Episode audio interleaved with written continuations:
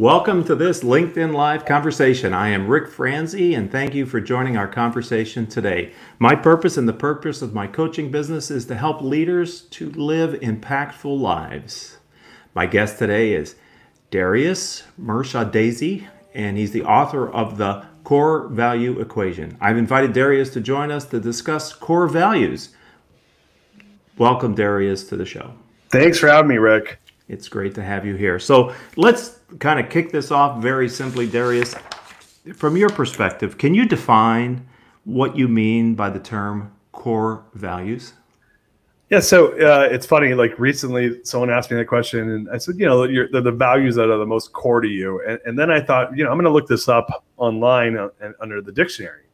And so the dictionary definition of core values are that they are the fundamental beliefs of a person or an organization the fundamental beliefs. And I was like, wow, that's such a great way of describing it. What are the fundamental, what are the things that you will believe in that you will be unapologetic about, things that you'd be willing to lose money to make sure they still come true, uh, the things that you'll fall on your sword for if push ever came to shove. And so whenever I think of values or core values, that is the way I think about it is these are the things that you will rarely not live up to. So, Darius, you write in your book, and this is a copy of it, the core value equation, that companies that don't have core values, that people do. Companies don't have core values, people do. I found that provocative and interesting, but yet logical at the same time. What do you mean by that? Yeah, I mean, like you know, a company by itself, technically, I know it's a person if you under the you know IRS tax code. But the re- the reality is is that you know a corporate a corporate entity doesn't have the values it's a combination of people and people have values and they bring their values into that organization. Um, we have two choices. We have a choice either a to define what's important to the organization at the highest level to, to give people somewhere to point point to and say well those are the values those are the expectations or we get to deal with what they're going to bring into the organization. So you know companies in of themselves they don't really have values. The people have the values. And if we're not intentional about the way we, you know, in my book, I make the argument of discover, design, roll out, implement, and measure the values.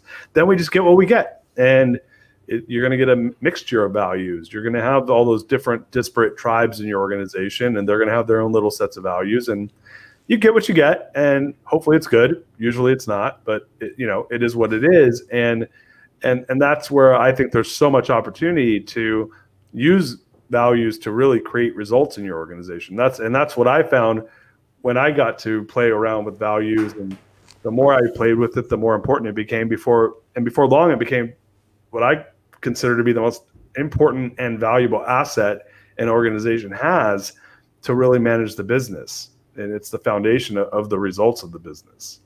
It's interesting because in the opening to your book, The Core Value Equation, you sort of talk about waking up and not liking the company that you had created.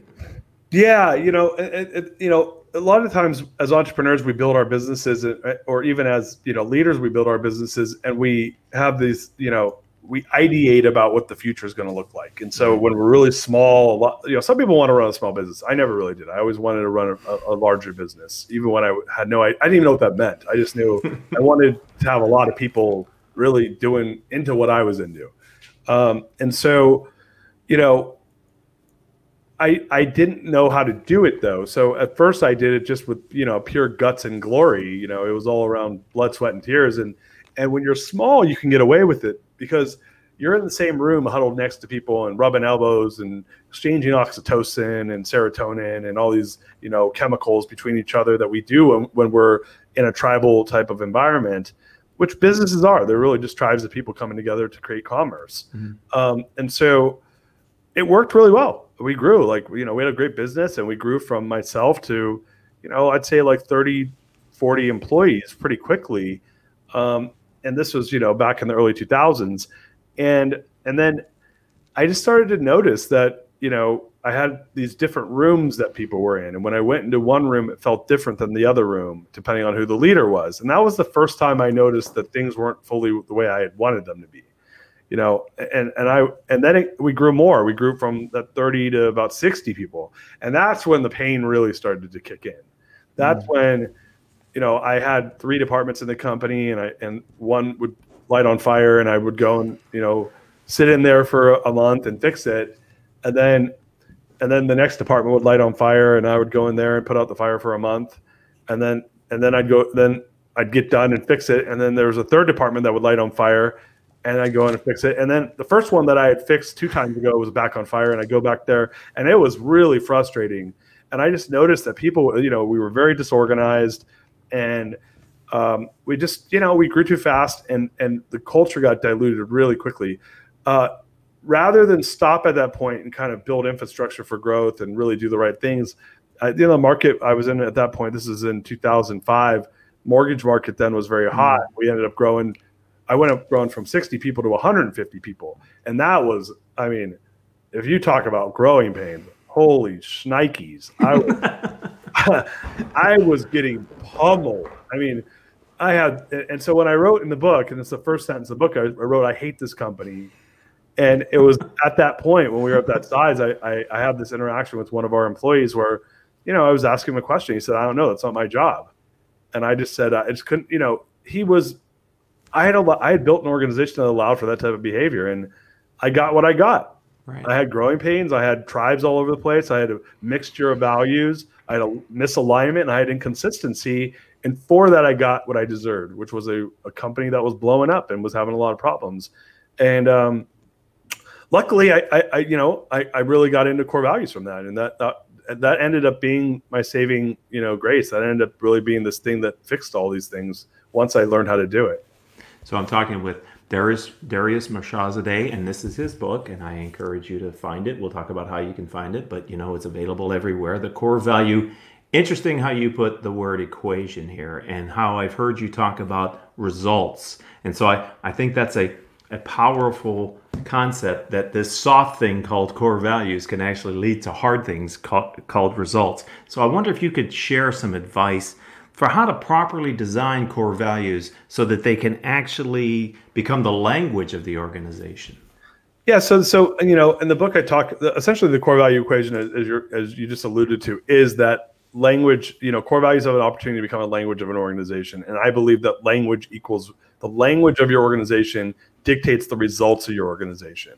Um, the reason for that is this idea that language equals decisions, which equals actions, which equals results. And, and I went through a coaching program with David Zellman out of the Transitions Institute. And that's where I kind of tied all these ideas together. And, and for people that ha- really believe that language is one of the most, if not the most powerful thing in the world. I believe language and words are, are very, very powerful um, when used properly. They've taken down countries, they've built nations. Mm. Words are, you know, words are what drive us as humans, you know, because they have such impact the way that they can w- create emotional uh, messaging. And, and you look at these things like the I Had a Dream speech by Martin Luther King, or you look at the Declaration of Independence, these are words, right? Words are power. And so, um, and and I'm and I'm a really really big. I have a lot of respect for words, and I'm a big believer of it. So when I see people who are frivolous with words, I have a really tough time with them. I don't need to name names right now, but there's there are some prominent people in in the world right now that are very frivolous with their words, um, and so what um, what, I ended up doing was I did it the wrong way. You know, the, the the interesting thing about my book is that I'm just I'm not I'm not an academic. I mean, I like to think I'm a smart person, but I'm not an academic. I'm not a consultant. I'm not a person who wrote the book because I was trying to like create a business out of it. it it's really just a, a document a document me documenting what I learned the hard way. Um, and, and and I got obnoxiously uh, really curious about this thing around core values. I didn't know what it why why that happened, but it happened, and and I did it all wrong. I, you know, when you look at the traditional creation of core values, it's it's a checklist that people go through when they build a business. You check the box around values, you check the box around mission, you check the box around vision, and then you go back to work. Go on to do it. Yes, right. Yeah, put it on the shelf yeah, you just, you know, words on the wall, words on paper. You go back to work, and then and then once a year you revisit them, and no one really cares about them. And and what I say is like, think of anything you have in your business of value that you find to be very valuable, something tangible that's valuable. Let's use, for instance, your sales organization. Let's say you have a sales. Let's say you have a sales team, If you did the exact same thing with your sales team, what would happen? You just, you know, assembled them, put them together, and then ignored them for the next year. Right. I can tell you what would happen. It's no, no one's. It's not a hard guess. It would fall apart, and it and it would be of zero value to you. If you did the same thing with the product in your business, you go through the issue, the time to figure out what product you want, you roll it out, and then you ignore it, don't do anything with it, or you're not thoughtful about how well it's designed. What's going to happen? Well, it's easy. It's not going to get used. No one's going to buy it and yet we do it with our values and we were are surprised that no one for the most part and, and there's some data around this you know 89% of employees in organizations don't know the core values of their company wow you know so and it's not like i'm not surprised by it it's because no one does anything with them and so i kind of went the other way which was i had an organization where i didn't know my values and i was the guy that created them my team didn't know our values and i had rolled them out and they didn't do anything and i and i and i started to play with them and said well if i want to make them valuable, they have to be used, right? And if they right. and if if if they're going to be used, well, how do I get them to be used? Well, I got to make them easy to use, and I got to make people want to use them, right. right? Because I can't force you to do stuff. I can't force you to use the values. You got to want to use them. And, and, let's just say I could force you to. I'd prefer that you want to. Right. Because that means that they have a, a higher likeliness of, of doing the job that I'm trying to get them to do. So going back to your first question, which what is core values? My answer was they are the fundamental beliefs of an organization. Don't you think it's important that your team lives the fundamental beliefs of the organization consistently and all throughout the organization? I, I, think any organization, not we're talking to entrepreneurs and business owners, but think about any organization that you're a member of. Uh, what I like about your book is it's it's very helpful as well. You you you share the four most critical elements that core values need in order to be consistent, impactful, and deliver those results in any organization. So, um, at a high level, because we only have so much time together and there's a lot of content in your book, Darius, could you just kind of touch on those critical elements? Yeah. So, so in order for, to make them impactful, like like I said, like the, the the the previous path that I think that my book solves for is that there's I, I don't think anyone's going to argue that there, you need to discover your values. Whether you're doing it personally, whether you're doing it in the business, you got to discover your values. And that's a pretty. There's a lot of ways of doing that. You can go Google online, help me find my core values, and there's tons of people that can help you do that, or you can do some worksheets and stuff like that. And then we give a process in the book. Um, so discovery is is a well-worn path. You got to discover your values. What happens next is they usually do some sort of weak rollout and then some poor implementation, and like I said earlier, they don't get much out of it because they're just not useful. I went a different direction, which is you got to have the discovery process. But when I say when you do the discovery process, one thing that's really important to, to remember is core values don't have to be nice. They are what you are. They're the they're your fundamental beliefs. And so I'm a lot. I'm giving you permission to be unapologetic. Be who you are. If you're kind of a badass warrior culture, own it. Be it. Do it. No one's going to, like you're you're doing your you, by living it and by promoting that that's what you are. You're going to attract people that believe what you believe. Right. So, discovering your values is about being authentic, unapologetic. Core values don't need to be nice. Once you do that, we got to design them for use, and that's really simple. You got to make them easy to remember. And what I say is, there's two ways of doing that. Number one, they have to be within the realm of what uh, helps people remember them. So for the human, uh, uh, the average human can remember seven items plus or minus two, which is known as Miller's law. Mm-hmm. Well, you shouldn't have more than nine words in your core values in the in, in the in the part of the values that you want people to remember. And I call those the headers. So using my my previous organization that I was the CEO of for the last six years, TMS, um, ours were people matter. Uh, excuse me, people matter, inspiring leadership, strength of character, and rock solid service. I take I don't include prepositions because those are those don't really eat up that much brain power. Uh, my previous company was do work, live zen, break the box, wow everyone. Well, what do those really mean? Then, then there's a design process on how you get there. For TMS, it was caring. Uh, it was our number one value. Well, we called that people matter, caring mm-hmm. for our team. Inspiring leadership was inspiration. We we ter- we translated these themes, inspiration, into something that was in the tone of the organization, and it was easy to remember integrity became strength of character. That was the tone of our organization. Um, and then last but not least, service orientation became rock solid service. So you want to translate the header into the language of the organization, and now you have the personality of the organization in the core value. Um, after that, you want to build a descriptive, which is the four to eight sentences that really say, what does this look like at the 10,000 foot level? And, and, there's a lot of best practices around doing that. The goal there is we, there's a lot of testing we want to do to make sure that we can make any decision in the organization based off what the descriptive says. Because what mm. core values are discovered and designed properly, you have one thing that I love, which is you have the ultimate decision making engine. I can make any decision I want with our core values. They tell me the answer. You don't know how many times, Rick, we had tough things happen in our business. I, me and my partners rip out the core values, read them out loud, and we knew the answer. Here, here's a trick. If it's a tough, if it's an easy like decision, you don't need to read your core values to make it. It's the hard ones where you got to read, right. right? So once you've discovered and designed, well, now you got these great values. Well, what do you do? Just drop them in people's lap and go back to work? If you do that, no one's going to do anything with them. So we designed in this chapter six in the book, we designed a really thoughtful, amazing rollout process. There's a there's a, a a friend of mine helped me build these, and and we did it. We perfected it over five years, and it and it became an immersion into the language of the hmm. organization. When people left that, this is the first day of work at our company they they we just looked different. It was you you knew you were at a core value driven organization. Like the word core values and how it applies to a business was no secret to anyone from that point forward. And by the way, that was their first day at work. And then, well, once I have that, I, I call that the core value wedding. Well, when you have a wedding, it, it's not like you have a wedding and then you you ignore your spouse. No, that, that that's called a divorce, right? right. So so after that is implementation. I call that the marriage. It's the nurturing. It's the ongoing relationship. And we we talk about some very simple things you can do. Because by the way, Rick, all this has to be really simple, or else no one's going to do it. Right. So there's a Japanese word called shibui, which means there's complexity and simplicity. So all this is about. Look, I know every business out there has got a day job to do. They're doing their business as usual. They're doing their day job. You go in there and start giving them a bunch of work to do around values and mission and vision. They're not going to do any of it. So you got to make it really simple and easy to do.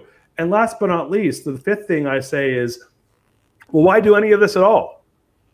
And, and, and I come from mortgage. I come from mortgage banking, which is a very you know banker centric mindset. Mm-hmm. So I always just viewed this as an asset. And I'm saying, well, what kind of ROI am I getting on that asset? Well, Peter Drucker has a famous quote: "If you can't measure it, you can't improve it." So in chapter eight of the book, we talk about different ways you can measure for efficacy for optimization? And then how can I measure that to get more productivity out of my team? Gallup has an amazing stat. They say that highly engaged team members are 21% more productive than, than non than non-engaged team members. And I believe that when you are in a core value driven organization, you have the opportunity to create highly engaged team members. But you got to measure for that. You got to optimize for that. So we give some some tools on how how we recommend doing that as well there is this is interesting you you, you talk about um, design and simplicity and it, it made me think of the part of the book where you talk about steve jobs and so I, I, guess for our audience could you relate how you see what how steve jobs and apple approaches design to how you encourage people to approach it as it relates to core values well, yeah, it's funny enough. Uh, since I've written the book, I, you know, because now I'm out there talking about the book all the time. Um, I, have I've done more research, and um, you know, 20 years ago, if I asked you how many pictures do you think people take per year, human beings, how many pictures do you think people t- took back then? 20 years ago? Yeah, yeah. The, just if you add up all the pictures taken per year, 50. Yeah, yeah. No, it was probably in the millions, right? Like, like uh, in the whole world. Oh, I, I, thought you meant the individual person. But yeah, yes. right. So, so, so you know, you had it, it, probably wasn't 50 because you have a lot of people didn't have camera, don't have cameras, right? So, right. so let's just say it's in the millions, right? Uh, at most in the low billions. Okay. You know how much, how many pictures people took in the year 2017? Tell me. It was over a trillion. Wow. Is it because suddenly in the last 20 years we have a world of photographer, a world of photographers? yeah, right. No, no, it's not all, all of a sudden everyone became a photographer. Right. It's that the tool of a phone became a camera that they could use for everything all the time. The utility value of the phone changed from this here. This is what the phone looked like 20 years ago to this here, what it looks like now. Right. They do two very different functions. The utility value is different. So, what the, when the, there's a change in utility value, you get a change in outcome. And what I believe is that core values have the opportunity to do that. What, what Steve Jobs did is he changed the utility value of, of, of the phone, and it was done through really good design. and you know, good design withstands the test of time. And and he had a lot of rules around simplicity. He had a lot of rules around people need to be able to pick up the phone and get to uh, you know he did this originally with the iPod where they need to get, be able to get to a song within two clicks, right? And that same des- idea around simplicity, complexity, and simplicity, making it so simple, stupid that a two-year-old, my two-year-old, used to pick up our, my iPhone and play with it when he was two. He could actually open it, turn it on, right. and, and and so why is that? Because it's so simple, it, anyone can do it. Yet we don't think about that with we think about that with our products that we sell our customers, but we don't think about what's the most important product that, that we should be selling in our business. I'm going to tell you, it's selling the fundamental beliefs of your business to your team. That's the most important product you have. Is to sell your fundamental beliefs to the team that's going to be in there living them and making them come to life. Yet we don't do that work. We make it complicated. We make it cumbersome. The design is poor. And guess what happens with poor design? People stop using it. I, I love that my Nokia, but I don't use it anymore because that design doesn't work for me anymore. Um, and it's not to say that the core values are obsolete. It's that they just don't have a high utility value the way that most people design them. They have boring language. I could pick 20 companies, mm. and I, hmm. I, bet you, I bet you dollars to donuts, 12 of them will have integrity in their core values. Right. The word integrity. But the way they live integrity is probably different if I look at each company. The what, what is integrity to you may not be integrity to me. It's not to say that they're that far off but there's a different tone to how we live our a high integrity life, right? Now that, that, that, comes back to what you'd said earlier, which is take the words and operationalize them inside the culture of your company. Make the words meaningful. Translate them into words that are relevant to the culture and the people in that company. Yeah, so so we want to translate these themes like integrity and courage and, and family and friendship and fun and all these like words when we think of values. Those are themes. I don't I, I don't want to use those as core values in the business. I want to translate them into the tone of the organization, and I want to and I want to come up with you know catchy, sticky, viral language that resonates with the team. So at my first company, I had six values, 76 words. I couldn't remember them if my life depended on it, and I translated them into four values and there were nine words, and it was do work, live zen, break the box, and wow everyone. Uh, do work, work hard, hard work, grit, right? Live right. zen, balance, karma, uh, break the box, innovation, wow everyone, excellence, right? I could show you five companies with the word excellence, and they live it five different ways. Right. So the tone of that header should be different. When you do that, you now have an asset that you can operationalize in the business. Well, how do we operationalize it? You operationalize it in your executive meetings. You operationalize it in your softwares. You operationalize it in your scripts. You operationalize it in your customer service modules. You operationalize it in your quality assurance system. This is, but you can't do it if it's not the language of the organization. It's not sticky. It's not viral. It's not there. If it's not there, people don't use it. If they don't use it, it doesn't mean anything. And I love your the point you made earlier here on our conversation, but you also made it on the interview you did with my friend uh, Rick Gerard on his show. That it really is a tool to attract people to come to work for your company because it may resonate with them, and so you're doing the cultural fit part of the hiring process too, which I think is really important. Yeah, that's one spoke off the hub. So the core values of the hub, one spoke is recruiting, and uh, it's an important, it's a really important hub because if I get cultural alignment around values, if your Rick, if your fundamental beliefs as a person align with my business's fundamental beliefs that I'm recruiting for, well, guess what that creates? A lot of organizational efficiency. Yes. Like I don't have to tell you to live the values; just do it naturally, holistically. It's it's an organic behavior because that's just who you are. And and in the book, we use a description for that. We call that invisible scale. When we mm. start to bring people into the organization whose values align to that of the organizations, naturally, well, uh, we don't have the same problems. Like people don't like like typically what I find is organizations tend to manage to the lowest common denominator. Well, what if the lowest common denominator was the same as the highest common denominator because they all behave the same way? Mm-hmm. Then then there, then there's no discrepancy in behavior. There's no I don't need to create policy and procedure and trainings around doing things the right way. I, you should, but just because it's best practice. But how many companies have great policy and procedure and great training and people drop the ball all the time? Tons. You know, because they're not measuring for values. They just throw bodies at the problem. And my belief is, is if I get 21% more productivity out of a highly engaged team member, that's one more unit of team member work for every five people I have in the room. Right. I, I get five.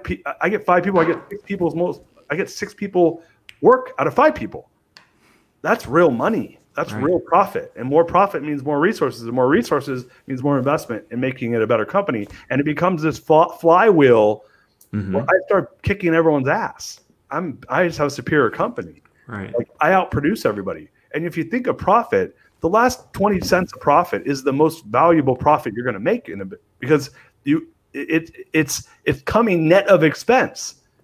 Right? Right. Like when I could get 20 more percent of profit out of the same dollar unit of effort, that's all profit to the bottom line. So it's really important to get that last squeeze of productivity. So that that feels like why you might have added the word equation into the core value and the name of the book, the core value equation. I mean, you really are both in spirit here today and in your writing in your book.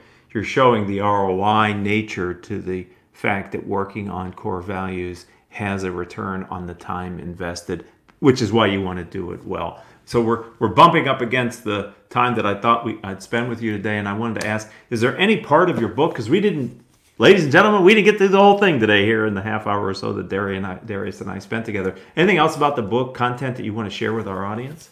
No, it's you know it's really simple. You know, you know we got to cover a lot, but I, I say, you know, when you discover, design, roll out, implement, and measure core values to create a core value driven organization, really three things happen. Number one, you, you, you create the ultimate decision making engine that can answer any question in the organization for any team member at any time. Number two, it creates invisible scale, and I mentioned that earlier. Earlier, and la- last but not least, we touched on this. You create a raving fan base, a magnet for talent. The right people show up, the wrong people leave, and you get that invisible scale. And when that happens, you know that's when you have a superior business. And uh, you know, for me, I grew my business from 30 to 313 employees in 18 months. And Rick, I had zero growing pains, zero. Why? It wasn't because I had great policy and procedure, and it wasn't because I was this amazing leader that could go and work with all these people individually.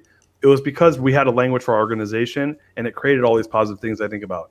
And I'll finish with this: I believe that core values, good, bad, or indifferent, create every result in your business and life.